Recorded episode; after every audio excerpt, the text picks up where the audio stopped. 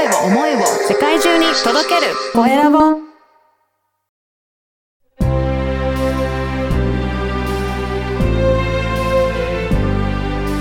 経営者の志こんにちは、コエラボの岡田です。今回は販売戦略コンサルティングの福本翔子さんにお話を伺いたいと思います。福本さんよろしくお願いします。よろしくお願いします。まずは自己紹介からお願いいたします。はい、えー株式会社リバースオブライフの福本翔吾と申します。えー基本的には社長のコーチングだったりとか、えー販売戦略の立案だったりとか、組織コンサルの仕事をさせていただいてます。よろしくお願いします。よろしくお願いします。こういった今お仕事を、えー始める何かきっかけはあったんでしょうか？はい、えーまあきっかけとしましては、あのーもともと私ゼネコンで仕事をしてたんですけども、はい。えーまあ、ゼネコンを辞めてから、あの、転職してですね、うんえーまあ、経営コンサルの会社さんに入ったんですけども、うんまあ、わずか3ヶ月で解雇されましおてー、はい。で、そこから、あのーちょっと一回ホームレスになってしまってですね、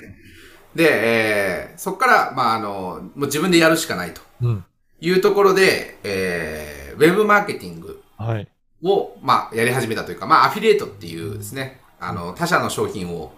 ネット上で紹介するうん。仕事を始めてですね、まあ、それをやりながら、こう、自分でもこう稼げるようになってきた段階で、企業様から、あの、そのやり方を教えてほしいと。いう依頼が入ったので、まあ、そこからこう、もう一度コンサルとして活動し始めて、うんそこから経営の方まで入っていって、えー今に至るという形ですね。そうなんですね。結構、あれ、いろんなことをやられてきてますね、今までも。そうですね。はうんい。いろんな経験がありました。うん結構、ゼネコンの会社入った時から、順調に、あれですか、お仕事は、あの、進んでいった感じなんでしょうか？いや、もう、ゼネコン時代はですね、もう、全くというほど仕事ができなくてですね、はい。もう、まあ結構、きつい現場ではあったんですけど、うんまああの、隣の現場の所長が自殺したりとかですね、あの、はい。上司が失踪しちゃったりとか、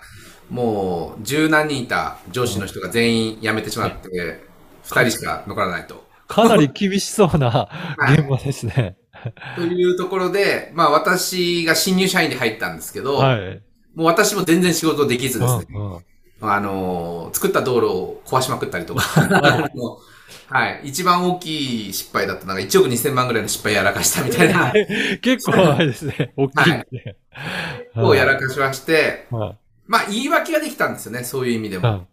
なんかもう、初めての仕事だし、はい。もうみんなこういう状況だし、もあ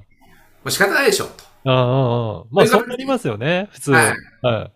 い。で、まあ、言い訳し続け、し続け、1年半経った時に、もう、うつ病みたいになってしまってですね。ああの、同じ宿舎だったので、もう上司をですね、ちょっと僕はもう、ちょっと包丁を持って刺し殺そうとしたぐらい追い詰められて、あ。はい。で、そこまで行って初めて、あ、多責にしてたんだな、というのがあってですね、ははいい。まあ、上司に指示されたことを僕はやったんだ、みたいなとか、自分の頭で考えないんですよね。うんっていうのが分かって、そこまで追い詰められたんだったら、一回ちゃんと自分で死ぬ気で本当に覚悟を決めてやってみようという形になった時に、あのーなんか急に仕事もできるようになったっていうのがあったので、はい。はじゃあ、そこで、その今までは指示されたのをやるだけっていう意識だったのが、もう自分でやっていこうと変わるだけで、はい。全然その仕事の出来とか、あの、はい。回り方が変わってきたっていうことなんですが。い。そうですね、あのー僕が会社をやってて一番感じてるのがですね、あの人間ってどういうものの見方をしてるかでうん、全然思考も行動も結果も変わるなって思ってるんですけど、はい。で、まあ今のこの世の中っていうのは、人間のこの脳とこの目があるから、こう見えてるだけであって、蛇の世界ではサーモグラフしか多分見えてないと思うんですけど、なるほど。はい。はい。この世界は存在してないはずなんですよ、蛇は。うん。うん。で、人間も同じで、どんな信念とか、どんなものの見方で捉えるかで、出てくる答えが全然違うと。はあ、はい。はい。っていうのが分かってですね、そっから、あの、まあ、人が結果を出すためにとか幸せになるために必要なものの見方、捉え方っていうのを研究して、うんそれをもうコンサルに活かしてるっていう、そんな感じですね。そうなんです。あ、だとすると、その現実として事実としてあるものはこうなんだけど、その人がどう捉えるかで、はい。全然その捉え方が変わってくるっていうことなんですね。もう全然違うと思いますね、もあう。はい。あのーまあ、先ほどちょっと言ったように、あのー経営コンサルになった時に解雇されたんですけど、まあ、その時にはあの、一回ホームレスに落ちてるんですけど、あ、はい。ホームレスになった時も、うわ、最悪だって最初は思ったんですけど、まあ見方を変えると、これってすごいいいネタだよねってことで、これをネタにブログを書いたら、うんあのーいきなり FC2 ブログで2位まで行って、で、その時に人生相談してきたのが、今の嫁になったと。ー。へえ、すごいですね。はい。うん。もうこういったことがいっぱいあってですね、あの。ーなんか問題が起こるたびに、あ、この問題が一番僕を成長させてくれてるなっていう、一番困った時にチャンスが本当に訪れるので、もうそれを実体験として体験さすされていて、で、はいそこを捉え方変えるだけで、その本当に困難だと思われる状況もはい全然一変していくっていう、そういったことをまさに教えられてるっていうことですかね。そうですね、はい。もう、この考えをしできないと、やっぱり経営って苦しいことたくさんあると思うんですけど、はい。まあその、だからまず売り上げが下がったってお客さんから相談されると、最初に言うのがおめでとうございますなんですよ。そうなん。えーなかなかそうは言われる人いないですよはね。えーはい。もう、売り上げ下がったからようやく会社の体制変えれますよねっていう。ああ、なるほど。そうか、うまくいってる時になかなか変えるのは難しいけど、そうなんです下がったんだったら変えられるって捉えるんですね。社員が辞めていくとかだと、なんかその、結局、なんやかんや言って問題起こってるけど、辞めなかったら、や、その会社変えようと思わないんですけど、売り上げ下がってる時も会社のビジネスモデル変えようとしないんですけあど、はいもうこのままじゃもう食っていけないよねってなったら初めて変え、本当に自分を変えていくので、はその時に一番成長しますし、まあそれから先もずっと問題って起こると思うんですけど。まあその時にも別に、こう、大したことないな、あの時に比べればっていうはい。はい。で、特に売り上げを上げるっていうのが、あの、例えばうちだとその貢献するのが結局一番売り上げを上げる手っ取り早いと。うん。で仕事って人を喜ばせて幸せにした対価として報酬をもらうものだと思うので、とにかく普段から人をどうやったら喜ぶのかっていうそのコツを身につけるというかですね。はいはい。そういった質問を投げかけてますね。ああ。はい。じゃあもうそこの考え方の部分を経営者の方と一緒に、えー伝えていきながら、で、経営者の方に学んでいただくっていうことなんですね。そうですね。は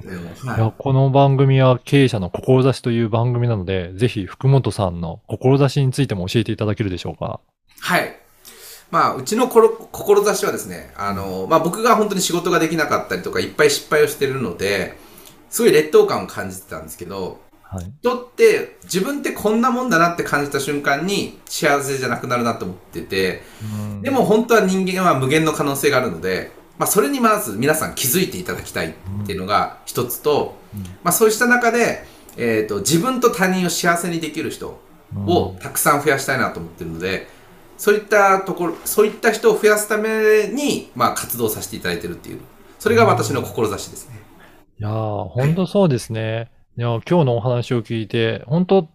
どういった状況でも捉え方で大きく変わられるんだなっていうふうに思ったんですけど、はい。あのー実はこういったことを福本さんはいいろいろと、えー教えていらっしゃるということで、あのーぜひその、えーホームページも、えーこのポッドキャストの説明欄にリンクを掲載させていただきますので、ぜひそこからチェックいただきたいと思います。はい。このサイトではどういったところを、えーえー説明して記載させていただいてるんでしょうかね。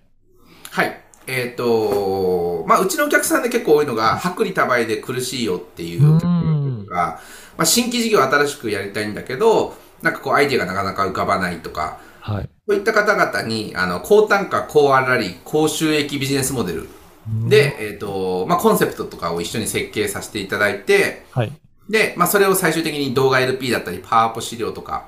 にまとめさせていただいて、まあ、相手にちゃんと価値が伝わるような状態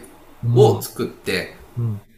で、えっ、と、まあ、見込み客の方から信頼されてる人から紹介していただくっていうような、そういったサービスを提供してますので、まあ、その辺が記載されてるので、そうなんですね。やっぱり、これ、なかなか価格を上げようと思っても、いや、それ上げたら売れないんじゃないかとか、いろいろ不安になる方いらっしゃると思うんですけど、これもやっぱり、どうして上げても売れていくのかっていうのは、あの、あるんですかね？あ、そうですね、はい。もうまさに先ほど言ってたその物の見方っていうのがあると思うんですけど結局人って、あの、自分をどれだけ幸せにしてくれるのっていう話で、はい。あの、じゃあ家が3000万の家ですよって言っても、別にそれをめちゃくちゃ高いって思う方いないと思うんですうね。ん。だからそうです家買ったらそれぐらいの価値あるよねとか、はい。自分を幸せにしてくれるよねっていうふうに思うと思うんで、あの、どれだけあなたのサービスで人を喜ばせられるのかっていうのを徹底的に突き詰めていって、はい。その振れ幅が大きければ大きいほど払うお金の量も増えてくるので、そうやって単価を上げていきます。あじゃあそこをしっかりと分かるようにお客様に明示できていけば、その価格、価値をちゃんと感じていただけるっていうことなんですね。そうですね。はい。ぜひ、あのこういったお話、もっと詳しくおあの聞きたいなという方いらっしゃれば、このポッドキャストに記載している、えーリンクから、えーチェックいただいてお申し込みいただければと思います。はい。本日は、えー販売戦略コンサルティングの福本翔吾さんにお話を伺いました。福本さんどうもありがとうございました。ありがとうございました。